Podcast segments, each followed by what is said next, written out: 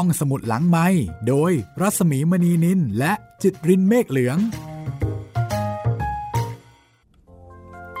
สวัสดีค่ะ ต้อนรับคุณฟังเข้าสู่ห้องสมุดหลังไม้นะคะ ตอนนี้จะเป็นตอนที่หนึ่งค่ะ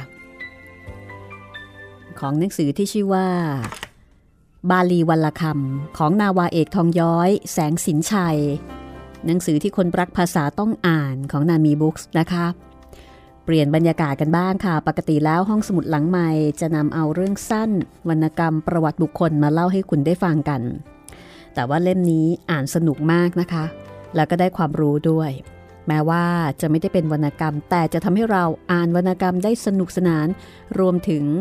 มีความเข้าใจในการใช้ภาษาไทยได้ดียิ่งขึ้นลึกซึ้งยิ่งขึ้นค่ะเริ่มต้นรายการนะคะด้วย เพลงสวดไตรสรณคม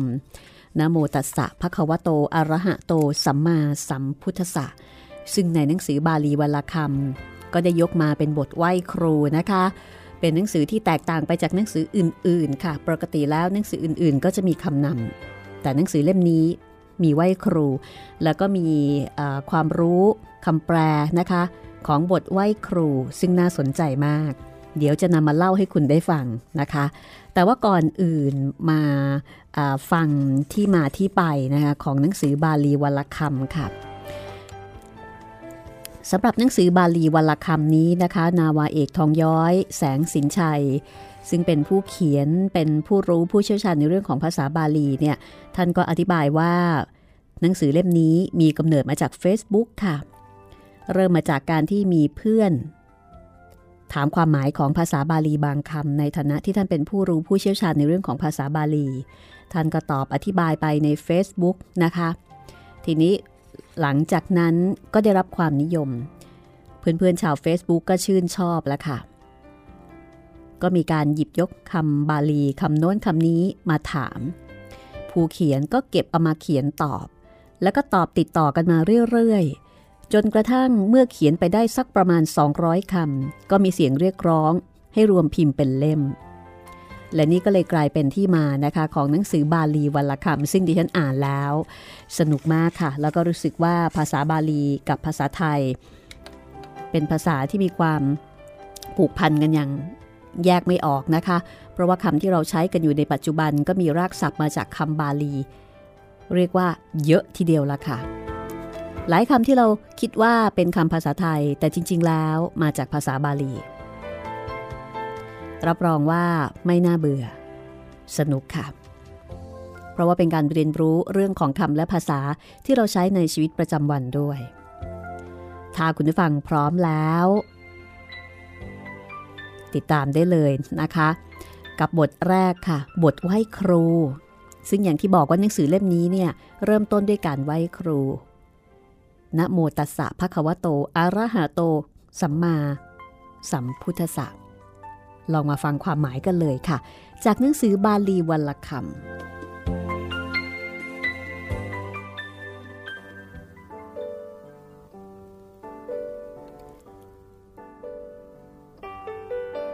คำว่านโม เป็นคำบาลีที่เป็นบทไหว้ครูของชาวพุทธแปลทีละศัพท์ก็คือนโม แปลว่า ขอนอบน้อม ตัสสะภคะวโต แปลว่า แด่พระผู้มีพระภาคพระองค์นั้น อารหะโตผู้ไกลจากกิเลส สัมมาสัมพุทธะผู้ตรัสรู้ชอบได้โดยพระองค์เองนโมตัสสะภคะวโตอารหะโตสัมมาสัมพุทธะแปลรวมความได้ว่า ขอนอบน้อมแด่พระผู้มีพระภาคพระองค์นั้น ผู้ไกลจากกิเลส ผู้ตรัสรู้ชอบได้โดยพระองค์เอง ผู้รู้ประมวลพระพุทธคุณแบ่งเป็นสามส่วนค่ะ คือพระปัญญาคุณ พระวิสุทธิคุณ และพระมหากรุณาคุณพระควโต แปลตามศัพท์ว่า ผู้ทรงจำแนกธรรม เท่ากับพระมหากรุณาคุณอรหะโตผู้ไกลจากกิเลส เท่ากับพระวิสุทธิคุณ สัมมาสัมพุทธะผู้ตัดสรู้ชอบได้โดยพระองค์เองเท่ากับพระปัญญาคุณค่ะ นี่คือความหมายของนโมตัสสะภะคะวะโตอะระหะโต สัมมาสัมพุทธะที่เราอาจจะท่องกันอยู่บ่อยๆ ทุกคืนค่ะ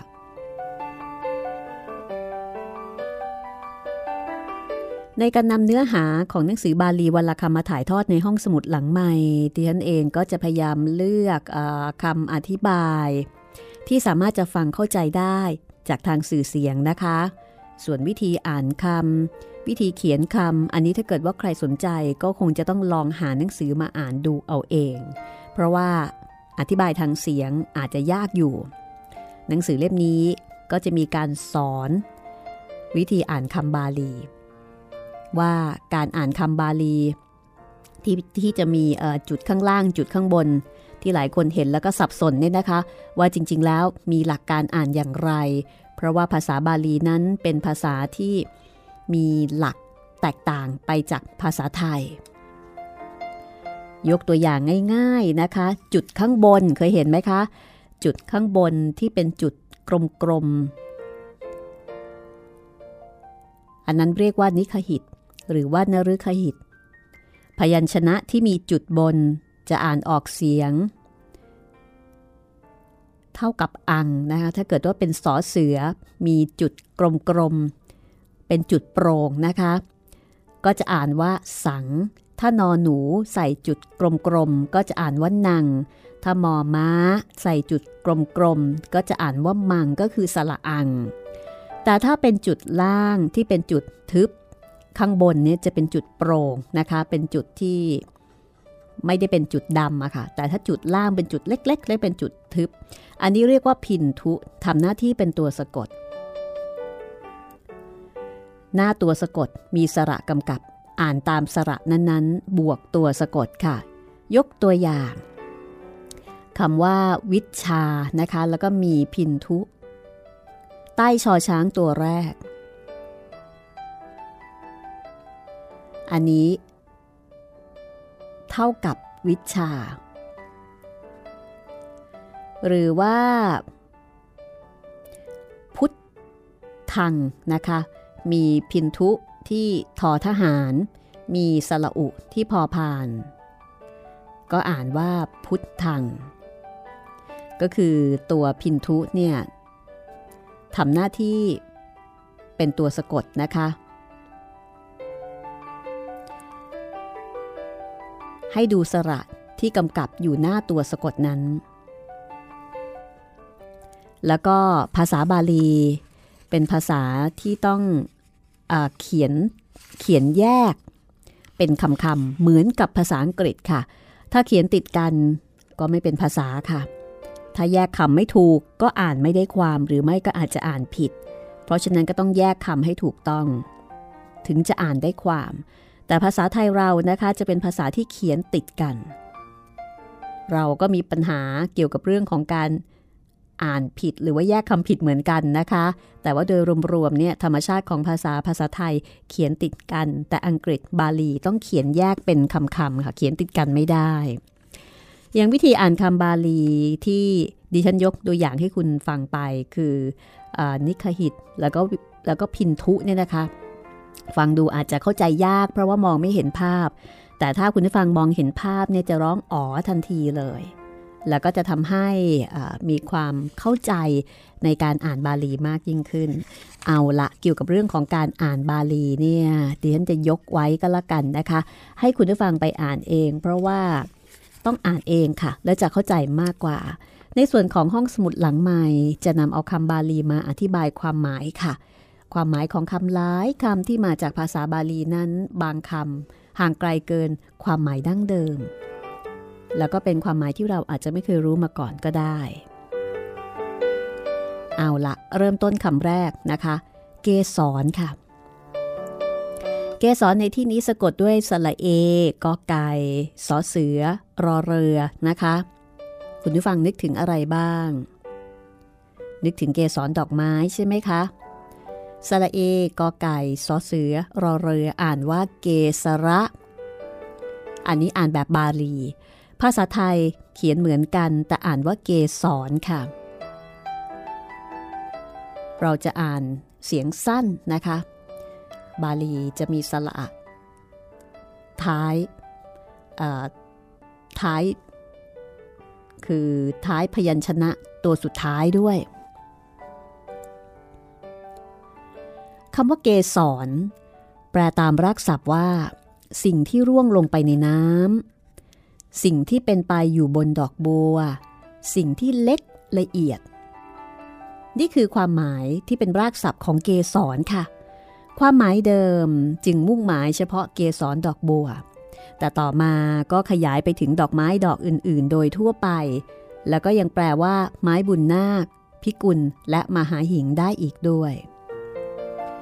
เกสรยังหมายถึงขนสร้อยคอสัตว์ โดยเฉพาะสิงหรือว่าสิงโต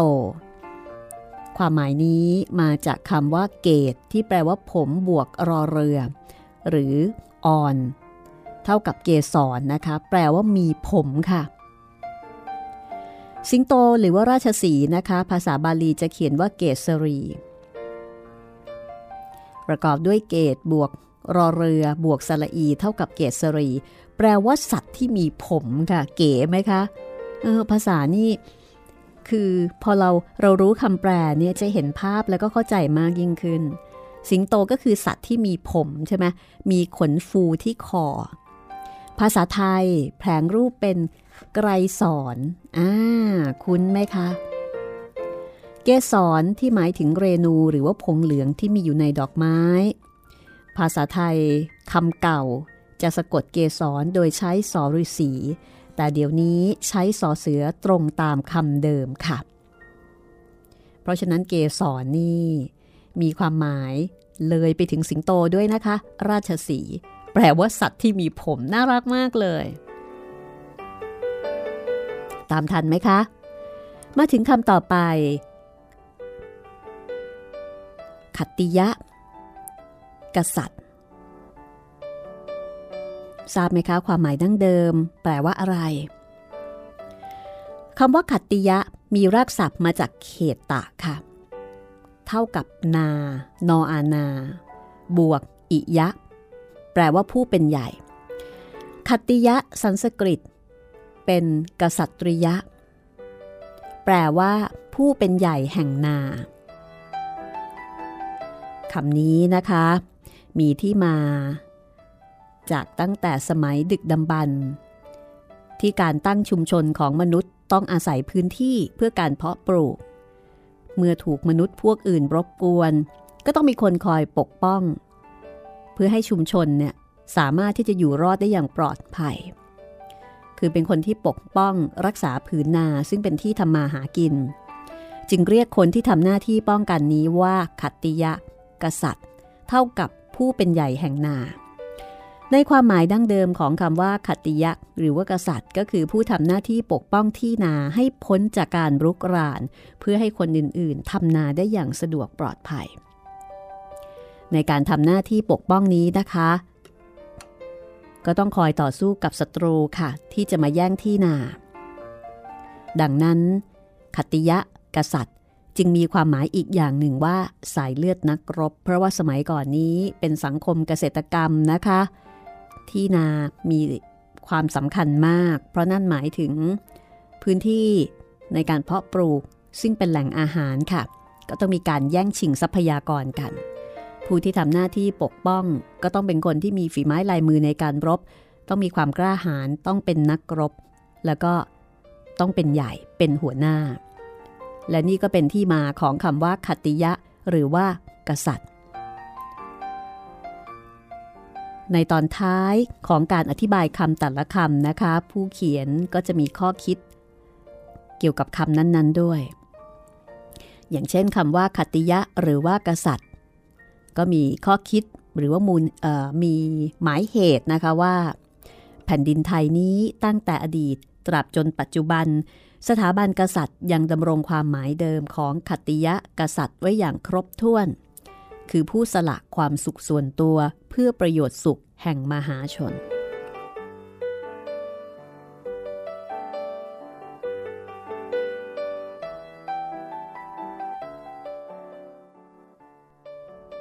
มาถึงคำง่ายๆคำว่ามิ แล้วก็มะ คุณผู้ฟังเคยสังเกตไหมคะว่า เวลาที่เราสวดมนต์เนี่ยจะมีคำว่ามิ แล้วก็คำว่ามะ ซึ่งบางทีก็จะมีการเปลี่ยน เปลี่ยนรูป บางครั้งก็ใช้มิ บางครั้งก็ใช้มะ เคยสับสนไหมคะ ว่าเมื่อไหร่ต้องใช้มิ เมื่อไหร่ต้องใช้มะ มิเป็นเอกพจน์ค่ะ มะเป็นพหูพจน์ การไหว้พระก่อนนอนคือถ้าเราสวดมนต์อยู่คนเดียวนะคะ ก็ต้องเป็นมิ เช่น อรหังสัมมาสัมพุทโธภควา พุทธังภควันตังอภิวาเทมิ แต่เวลาที่เราไปวัดไปทำบุญ อารัธนาศีลซึ่งส่วนใหญ่เนี่ยทำกันหลายคน ก็ต้องเป็นมะค่ะ เช่นมะยังพันเตติสรเนนะสหปัญจศีลานิยาจามะ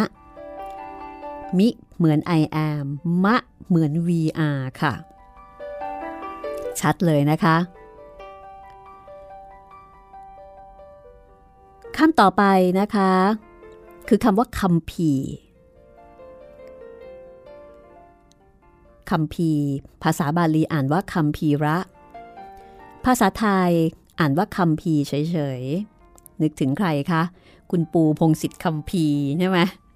หรือว่าคำพีอื่น อื่นๆคำพีโน่นคำพีนี่ ถ้าดูหนังจีนก็จะหมายถึงคำพีที่ใช้ฝึกวิทยายุทธแล้วก็ต้องมีการแย่งชิงกัน แต่สมัยนี้นี่อธิบายแบบนี้นี่อาจจะยิ่งงงมากขึ้นนะคะ เพราะว่าคนไม่ได้ดูหนังจีนกันแล้วก็ดูซีรีส์เกาหลีกันเนาะอกลับมาที่หนังสือนี้คำพีคำนี้เป็นคำวิเศษ แปลว่าลึก ลึกซึ้ง อย่างไม่ถึง มีหลักดี สุขุม สังเกตยาก ยากยิ่ง ในภาษาไทยมักหมายถึงหนังสือตำราที่สำคัญทางศาสนา หรือโหราศาสตร์เป็นต้นค่ะคำพีในพระพุทธศาสนาเถรวาท เฉพาะที่เป็นหลักคำสอนแบ่งเป็นระดับชั้นดังนี้นะคะ 1. พระไตรปิฎกประมวลคำสอนดั้งเดิมของพระพุทธเจ้าเป็นหลักฐานชั้นที่หนึ่งเรียกว่าข้อมูลระดับปฐมภูมิ รวบรวมขึ้นตั้งแต่พระพุทธเจ้าเสด็จดับขันปรินิพานได้สามเดือน บางทีก็เรียกว่าพระบาลี หรือเรียกควบกันเป็นพระบาลีพระไตรปิฎกพิมพ์เป็นอักษรไทยแบ่งเป็น 45 เล่ม 2. อัฏฐคถา เป็นคำพีอธิบายความในพระไตรปิฎกฉบับที่พิมพ์แล้วมีประมาณ 60 เล่ม 3. ดีกาคำพีอธิบายความในอัฏฐคถา 4. อนุดีกา คำพีอธิบายความในดีกา คืออธิบายต่อๆมาเป็นทอดๆค่ะคำพีดีกาและอนุดีกาฉบับพิมพ์แล้วมีประมาณ 30 เล่มคำพีทุกระดับต้นฉบับเป็นภาษาบาลีทั้งสิ้นค่ะ เหตุที่คำพีมีความหมายไปถึงหนังสือตำราที่สำคัญทางศาสนา ก็คงจะเป็นเพราะว่าหนังสือเหล่านี้มีข้อความลึกซึ้งและเข้าใจยาก อันเป็นความหมายของคำว่าคำผีที่แปลว่าลึกซึ้งเข้าใจยากนั่นเองนะคะ อันหนึ่งคำว่าคำพีเขียนด้วยคอควาย ไม่หันอากาศ มอม้า ไม่ใช่คอควายสระอำนะคะ ไม่ใช่คอควายสระอำ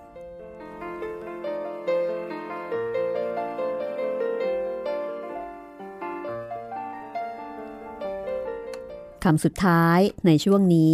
คือคำว่า ครุ หรือว่าคุรุ คอควาย รอเรือสละอุ ครุ คอควายสละอุ รอเรือสละอุ คุรุคำแรกอ่านว่าครุคำที่สองอ่านว่า คุรุคำนี้ ดิฉันคิดว่าคุณผู้ฟังหลายท่าน ทุกท่านละค่ะ ต้องทราบความหมายแน่นอนนะคะ เราใช้กันบ่อย แล้วก็เจอกันบ่อย รุ ใช้ในภาษาไทยเป็นครุ เท่ากับหนักสำคัญ ครู เท่ากับครูคำบาลี ครุในยุคหลังใช้เป็นคุรุ ซึ่งตรงกับรูปคำสันสกฤตว่า ครูค่ะคำว่าคุรุนั้นมีถึงสามความหมายนะคะ อันนี้น่าสนใจค่ะ ความหมายแรกแปลว่า อวัยวะที่กางออกได้ เช่น ปีกนก ความหมายที่สองแปลว่าใหญ่ แปลว่าหนา แปลว่ามาก แปลว่ากว้างขวาง แปลว่าหนัก แปลว่าน้ำหนักบรรทุก แปลว่าสำคัญ ความหมายที่สามแปลว่าครู แปลว่าผู้สอน ผู้แนะนำผู้ควรเคารพ ครุที่หมายถึงครู แปลตามลากศัพท์ว่า 1. ผู้ลอยเด่น 2. ผู้หลั่งความรู้ไปในหมู่สิทธิ 3. ผู้คายความรู้ให้หมู่สิทธิ์แปลตามความหมายที่รับรู้ได้ด้วยความรู้สึกว่า ผู้รับภาระอันหนัก ผู้ควรแก่การเคารพนับถือ ผู้ควรได้รับการยกย่อง ผู้ควรให้ความสำคัญ ผู้ควรแก่ค่าสูง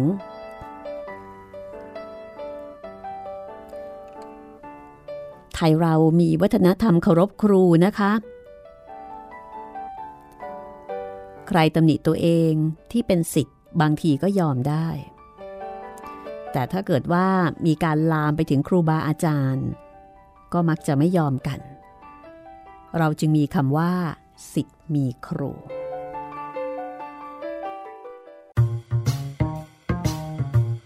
ห้องสมุดหลังไม้โดยรัสมีมณีนินและจิตรินเมฆเหลือง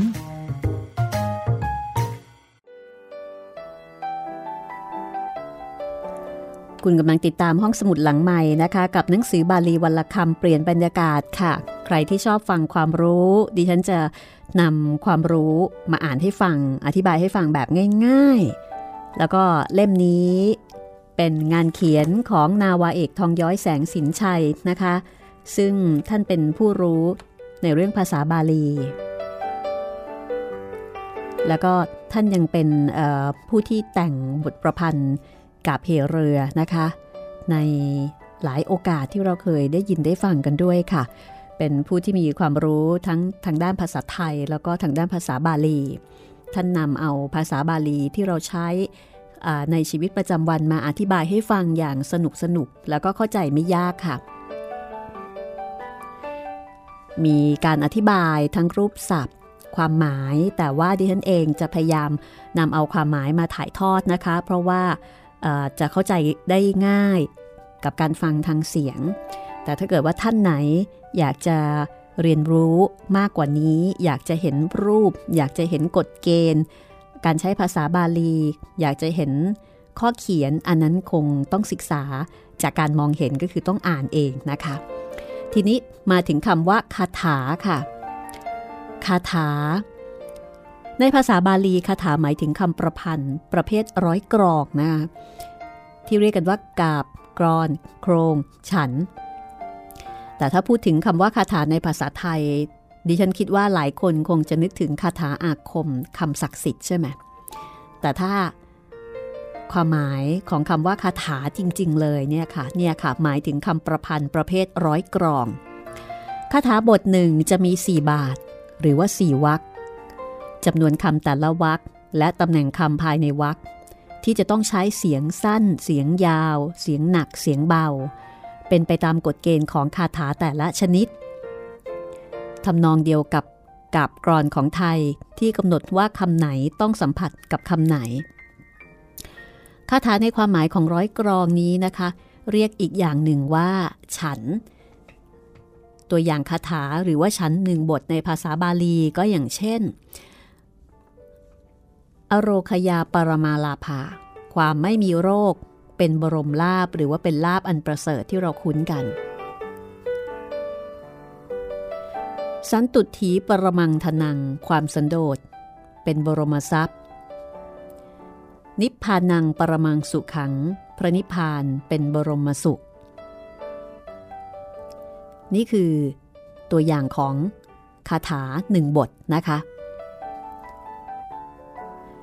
ในภาษาไทย อย่างที่ได้กล่าวไปนะคะว่าคำว่าคาถาเนี่ยเรามักเข้าใจกันว่าเป็นคำศักดิ์สิทธิ์ที่ใช้เสกเป่าร่ายมนเพื่อให้เกิดอิทธิฤทธิ์ดลบันดาลผลที่ต้องการ เช่นคาถาอาคม หรือว่าเสกคาถา ในพระพุทธศาสนาที่ถูกต้องนะคะ ไม่มีคาถาที่จะเสกเป่าดนบันดาลผลที่ต้องการนอกจากต้องลงมือทำเอาเองค่ะ อันนี้ก็เป็นหมายเหตุของผู้ประพันธ์นะคะ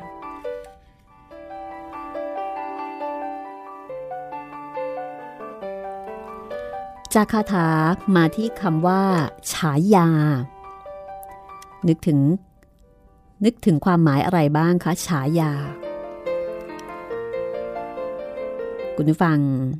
ที่เป็นผู้ชายแล้วก็เคยบวชต้องเคยได้รับฉายาตอนที่เป็นพระถูกไหมคะ เราจะได้ยินกันว่าพระองค์นี้มีฉายาว่า พระองค์นั้นมีฉายาว่า ก็ว่ากันไปแล้วแต่พระอุปชาท่านจะตั้งให้คำว่าฉายา แปลว่าเงาค่ะ เงาแดด ร่มเงา ตรงกับคำว่า shade หรือว่า shadow ในภาษาอังกฤษนะคะร่มเงานะคะไม่ใช่ umbrella ฉายายังแปลว่ารูปถ่ายอีกด้วยคำเต็มก็คือฉายารูป ทีนี้ทำไมเวลาที่มีการบวชพระ คนที่บวชพระ จึงมีฉายา คือมีชื่อทางพระ ชื่อที่พระอุปชาตั้งให้เป็นภาษาบาลี ที่เรียกกันว่าฉายานาม แล้วก็เรียกสั้นๆว่าฉายาใช่ไหมคะ เรื่องนี้มีที่มาค่ะ คือสมัยก่อนยังไม่มีนาฬิกา ต้องวัดเงาแดดเพื่อจดบันทึกว่าบวชเสร็จในเวลาเท่าไหร่ฉายานามมีความหมายว่า ชื่อที่ตั้งตอนวัดเงาแดดค่ะ โอ้โห ไม่น่าเชื่อเลยจริง ๆ นะคะคนโบราณนี่เวลาที่เขาตั้งชื่อ หรือว่าตั้งคำอะไรบางอย่างเนี่ยจะมีความหมายที่เกี่ยวข้องบ่งบอกที่มาที่ไปของคำคำนั้นด้วยนะคะ แต่เราใช้กันมาจนกระทั่งเราไม่รู้ความหมายดั้งเดิมจริง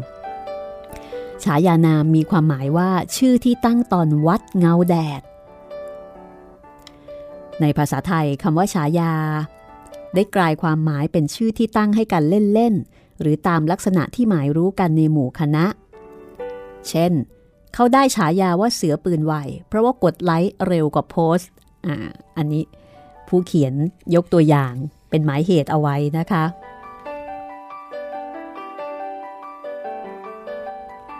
มาถึงคำว่าญาติกันบ้างค่ะ ญาติ หรือในภาษาบาลีอ่านว่าญาติ ญาติแปลตามศัพท์ว่า ผู้อันเขารู้กันว่าเป็นใคร ฟังอีกทีนะคะ ผู้อันเขารู้กันว่าเป็นใคร ความหมายในภาษาไทยคือคนในวงวานที่ยังนับรู้กันได้ทางเชื้อสายฝ่ายพ่อหรือฝ่ายแม่ คือยังคงนับรู้กันได้ ว่าเกี่ยวข้องเป็นเชื้อสาย ไม่ฝ่ายพ่อก็ฝ่ายแม่ ในทางวินัยของสงฆ์ค่ะ ท่านให้นับญาติเจ็ดชั้น นับทางมารดาก็ดี ทางบิดาก็ดีนะคะ นับอย่างนี้ค่ะ ตัวเราหนึ่งข้างบนสามคือหนึ่งชั้นพ่อแม่สองชั้นปู่ย่าตายายสามชั้นทวด ส่วนข้างล่าง คือชั้นลูก ชั้นหลาน ชั้นเหลน รวมกับตัวเรานะคะ ก็เป็นเจ็ดชั้น ราะฉะนั้นที่เรียกกันว่าเจ็ดชั่วคนหรือว่าเจ็ดชั่วโคตร เคยได้ยินใช่ไหมคะที่บอกว่าใครทำผิด อ่า ถ้าเป็นการทำผิดร้ายแรงเนี่ยเอาไปตัดหัวเจ็ดชั่วโคตร นี่แหละค่ะ หมายถึงญาติเจ็ดชั่วคนหรือว่าเจ็ดชั่วโคตรคือตัวเรา นับขึ้นไปข้างบนสามพ่อแม่ปู่ย่าตายาย แล้วก็ชั้นทวด นับลงไปข้างล่างสามลูกหลานเหลน โดนหมดเลย ที่นับเพียงแค่เจ็ดชั่วคน เพราะว่าคนเราจะมีชีวิตอยู่ได้เห็นกันเนี่ยก็มักจะมีเพียงเจ็ดชั่วคนนะคะ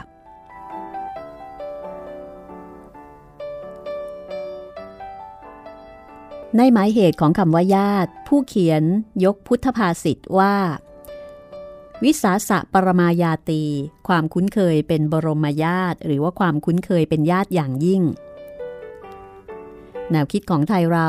ถึงเป็นญาติเป็นเชื้อไม่มีความเอื้อเฟื้อก็เหมือนเนื้อในป่า ไม่ใช่ญาติไม่ใช่เชื้อ ถ้ามีความเอื้อเฟื้อก็เหมือนเนื้ออาตมา นี่ก็เป็นการเปรียบเปรยนะคะ ความหมายของคำว่าญาติ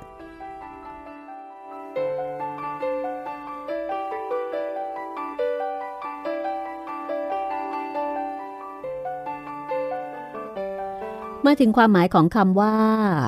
ดาวดึงค่ะ คุณผู้ฟังนึกถึงอะไรบ้างคะ นึกถึงสวรรค์ชั้นดาวดึงใช่ไหมคะเราก็จะนึกถึงสวรรค์ชั้นดาวดึงที่น่าจะมีความสวยงาม รื่นรม เราอยากจะขึ้นสวรรค์ชั้นดาวดึงใช่ไหม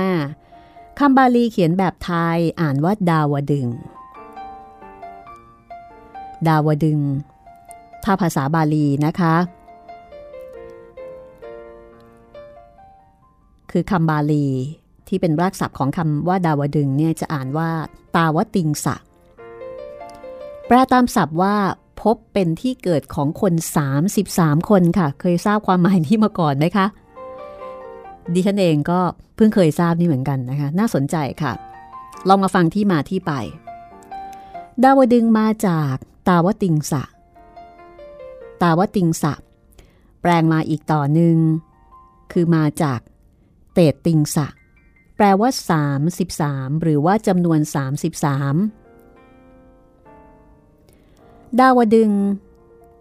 หรือว่าตาวติงสะเป็นชื่อสวรรค์ชั้นสองแห่งสวรรค์หกชั้นค่ะ คือชั้นล่าง ๆ เลยนะ นั่นก็คือจาตุมหาราชิกา ดาวดึง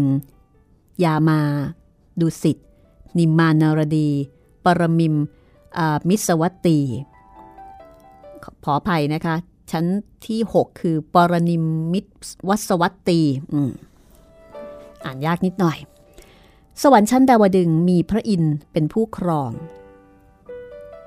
ตามประวัติเล่าว่า มีสหาย 33 คนค่ะ รวมกลุ่มกันบำเพ็ญสาธารณประโยชน์ ผลบุญที่ทำค่ะ ส่งผลให้ไปเกิดร่วมกันในสวรรค์ ตัวหัวหน้าพักหรือว่าหัวหน้ากลุ่มเกิดเป็นพระอินทร์ จึงเรียกสวรรค์ชั้นนี้ตามจำนวนสมาชิกในกลุ่มว่า ตาวติงสะ หรือว่าเตติงสะ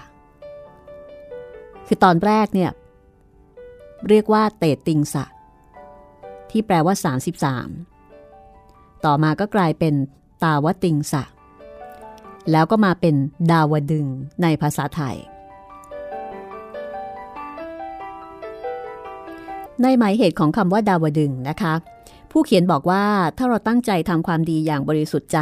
ไม่ต้องตั้งชื่อพัก ก็ยังมีชื่อไปติดอยู่บนสวรรค์อยู่จนทุกวันนี้ค่ะ เกี่ยวกับคำว่า สวรรค์อีกหนึ่งคำล้วกันนะคะ ตักบาเทโวค่ะ อันนี้เป็นบาลีปนไทย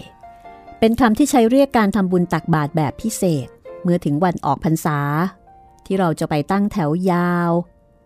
แล้วก็รอตักบาตรพระสงฆ์ทั้งวัดเดินเป็นแถวมารับบาตร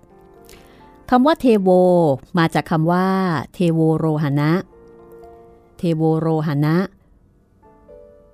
มาจากคำว่าเทวะบวก โอโรหณะเทวะ แปลว่าเทวดา เทวโลก สวรรค์ โอโรหณะแปลว่าการลงมา การข้ามลง เทโวโรหณะจึงแปลตามศัพท์ว่าการลงมาจากเทวโลก ซึ่งในที่นี้หมายถึงสวรรค์ชั้นดาวดึง ในพจนานุกรมพุทธศาสตร์ฉบับประมวลศัพท์ของท่านปออประยุโต สมเด็จพระพุทธโฆษาจารย์นะคะ ท่านสรุปเรื่องไว้ว่า เทโวโรหันะหมายถึงการที่พระพุทธเจ้าเสด็จลงจากเทวโลกตำนานเล่าว่าในพรรษาที่ 7 แห่งการบำเพ็ญพุทธกิจ พระพุทธเจ้าได้เสด็จไปประทับจำพรรษาในดาวดึงเทวโลกทรงแสดงพระอภิธรรมโปรด พระพุทธมารดาพร้อมทั้งหมู่เทพณที่นั้น เมื่อถึงเวลาออกพรรษาในวันมหาปวารณา วันขึ้น 15ค่ำเดือน 11 ได้เสด็จลงมาจากสวรรค์ชั้นดาวดึง กลับคืนสู่โลกมนุษย์ ณประตูเมืองสังกัสสะโดยมีเทวดาและมหาพรหมทั้งหลาย แวดล้อมลงมาส่งเสด็จ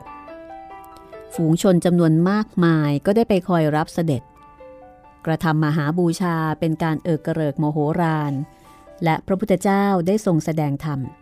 มีผู้บรรลุคุณวิเศษจำนวนมาก ชาวพุทธในภายหลังก็ได้ปรารบเหตุการณ์พิเศษครั้งนี้ ถือเป็นการกำหนดสำหรับการบำเพ็ญกุศลทำบุญตักบาตรคราวใหญ่แด่พระสงฆ์แล้วก็กลายเป็นประเพณีนิยมสืบมา ในบ้านเราเรียกว่าตักบาตรเทโวโรหณะหรือนิยมเรียกกันสั้นๆว่าตักบาตรเทโว บางวัดก็จัดพิธีในวันออกพรรษา คือวันมหาปวารณาขึ้น 15ค่ำเดือน 11 บางวัดก็จัดเถจะถัดจากนั้นนะคะหนึ่งวันคือวันแรมหนึ่งค่ำเดือน 11 ค่ะ มาถึงคำว่า ทักษะกันบ้าง คุณใช่ไหมคะ คำว่าทักษะ ที่ในภาษาอังกฤษใช้คำว่า skill คือในพจนานุกรม ฉบับราชบัณฑิตยสถานปีพศ 2542 นะคะ บอกว่าทักษะ แปลว่าความชำนาญ ภาษาอังกฤษคือ skill s k i l l ทักษะ มาจากคำว่าทักขะค่ะแปลตามศัพท์ว่าผู้รุ่งเรืองในความฉลาด ผู้เจริญในกุศลธรรม ผู้ไปเร็วโดยไม่ชักช้าในกิจน้อยใหญ่ โอ้โห ชอบความหมายที่3เหลือเกินนะคะ ผู้ไปเร็วโดยไม่ชักช้าในกิจน้อยใหญ่ก็คือทำอย่างชำนาญนั่นเองทักขามีความหมายว่า ขยัน ฉลาด สามารถชำนาญ คล่องแคล่ว สันทัด สะดวกคำภาษาอังกฤษ ที่มีความหมายว่าทักขะ นอกเหนือจากคำว่า skill ก็อย่างเช่น handy able clever นะคะผู้รู้บอกว่า ทักขะหรือว่าทักษะ รากเดิมมาจากคำกริยาว่า ทัศติ ซึ่งแปลว่าแสดงหรือชี้ มีนัยยะไปถึงมือที่ใช้สำหรับชี้ ปกติ คนมักถนัดมือขวานะคะ ดังนั้นทักษะ หรือทักขะ หรือว่าทักคินะจึงแปลว่าขวา หรือว่ามือขวาด้วย และมีความหมายโดยนัยยะว่า ถนัดค่ะ เพราะว่าส่วนใหญ่เราจะถนัดขวากันใช่ไหมคะ มีบ้างส่วนน้อยที่ถนัดซ้ายพจนานุกรมฉบับราชบัณฑิตยสถานปี 2542 บอกว่ามือขวา ความสันทัด หมายถึงความหมายของคำว่ามือขวานะคะ อย่างเช่นว่าในกอเป็นมือขวาของในขออะไรทำนองนี้ คำว่ามือขวาในที่นี้ หมายถึงความสันทัด ที่ใกล้ชิด ที่เก่งกล้าสามารถที่ไว้วางใจได้ เช่น สมุนมือขวาเป็นต้น นี่คือความหมายของคำว่าทักษะที่มาจากทักขะนะคะผู้ไปเร็วโดยไม่ชักช้าในกิจน้อยใหญ่ เท่มาก มาถึงคำว่า ทวาร ถ้าเขียนแบบบาลี อ่านแบบบาลีก็จะอ่านว่าทวาระนะคะ ความหมายโดยทั่วไป ทวารแปลว่าประตู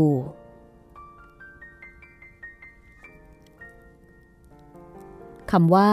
ทวารหรือทวาระ ซึ่งมีที่มาจากภาษาบาลีนั้น มาจากคำหลัก คือ ทวิ หรือว่าทวา ที่แปลว่าสองค่ะ เพราะฉะนั้น ทวาระ จึงแปลตามศัพท์ว่า 1. ช่องที่เป็นคนสองคนเข้าออก คือเข้าคนออกคน 2. ช่องที่เป็นไปแห่งบานสองบาน คือเล็งถึงลักษณะประตูที่มีสองบาน 3. ช่องที่มีกิจสองอย่างคือเข้าและออก 4. ช่องที่เป็นเครื่องระวังรักษา คือใช้เป็นที่ตรวจตราเมื่อเข้าออก คือเฉพาะคำแปลนี้คำหลักคือทวระธาตุเท่ากับระวังรักษานะคะ แต่เพราะทวารที่แปลว่าประตู มุ่งหมายถึงช่องสำหรับเข้าหรือออก ดังนั้นทวารจึงมีความหมายโดยนัยยะด้วย คือหมายถึงช่อง ช่องทาง ช่องตามร่างกาย ทางรับรู้อารมณ์นะคะ อย่างเช่นคำว่าจักขุทวารคือการรับรู้ทางตา การทำกรรม เช่น กายทวารคือใช้ร่างกายทำดิฉันชอบข้อคิด ของคำว่าทวารมากนะคะ ที่ผู้เขียนบอกว่า บางประตูเข้าออกมากคนยิ่งดี บางประตูเข้าเเข้าออกมากคนไม่ดี บางประตูเข้าบ่อยๆดี บางประตูอยากเข้าไปเลยดีกว่า อันนี้ให้คิดเอาเองนะคะว่าหมายถึงประตูไหนบ้าง มาถึงคำสุดท้ายคำว่าทานค่ะ ทาน อ่านแบบบาลีว่าทานะ อ่านเป็นแบบภาษาไทยว่าทาน ทาน แปลว่าการให้ การยกมอบแก่ผู้อื่น ให้ของที่ควรให้ แก่คนที่ควรให้ เพื่อประโยชน์แก่เขาสละให้ ปันสิ่งของของตนเพื่อประโยชน์แก่ผู้อื่น 2. สิ่งที่ให้ ทรัพย์สินสิ่งของที่มอบให้หรือแจกออกไป ทานมิใช่ถูกต้องดีงามหรือว่าเป็นบุญเสมอไปนะคะ ทานบางอย่าง ท่านก็ไม่ถือว่าเป็นทาน อยากทราบไหมคะว่า การให้แบบไหน ที่ไม่ถือว่าเป็นทาน คือให้แบบไหนที่ไม่ได้บุญนะคะ ให้แบบไหนที่ไม่เป็นกุศล มีอยู่ด้วยกัน 9 แบบ 1. มัชทาน ให้น้ำเมา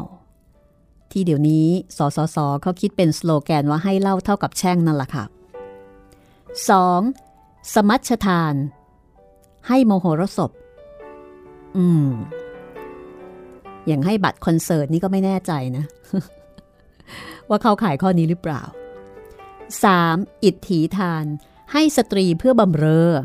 อ่า อย่างเช่น จัดหาให้กับเจ้านายจัดหาสาวๆให้อะไรทำนองนี้นะคะ อันนี้ก็ไม่ได้บุญนะ อาจจะได้บาปด้วยซ้ำ ข้อ 4. จิตรกรรมทาน ให้ภาพยั่วยุกิเลส เช่น ภาพการเสพเมทุน ดังนั้นคนที่ถ่ายรูปโป๊รูปเซ็กซี่ แล้วก็บอกอออะไรนะ เป็นให้เป็นทานอะไรทำนองเนี้ย ไม่ได้บุญนะ เพราะว่ามีการระบุชัดว่าถ้าเป็นภาพที่ยั่วยุกิเลสเนี่ย เข้าข่ายทานที่ไม่เป็นบุญค่ะ สัตถทานให้อาวุธเพื่อทำลาย วิสทานให้ยาพิษ สังคลิกทานให้เครื่องกักขังจองจำ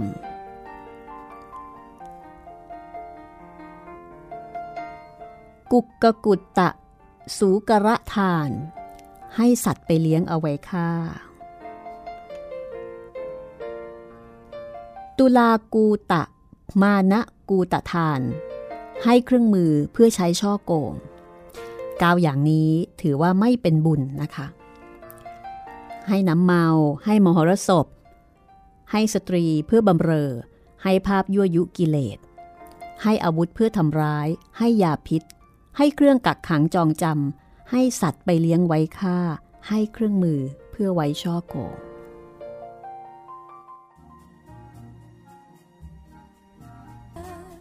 ตอนต่อไปนะคะ มาฟังความหมายของคำว่าที่สาป่าโมก อาจารย์ที่สาป่าโมกใช่ไหมที่เราจะนึกถึงสำนักที่สั่งสอน ศิลปะวิทยาคมในสมัยโบราณคำว่าทุกข์ไม่มีใครที่ไม่เคยเป็นทุกข์นะคะ ลองมาฟังความหมายดั้งเดิมของคำว่าทุกคำว่าทูต ความหมายจริง ๆ แปลว่าอะไรคำว่าเทพคำว่าโทรทัศน์ ห้องสมุดหลังไม้โดยรัสมีมณีนินและจิตรินเมฆเหลือง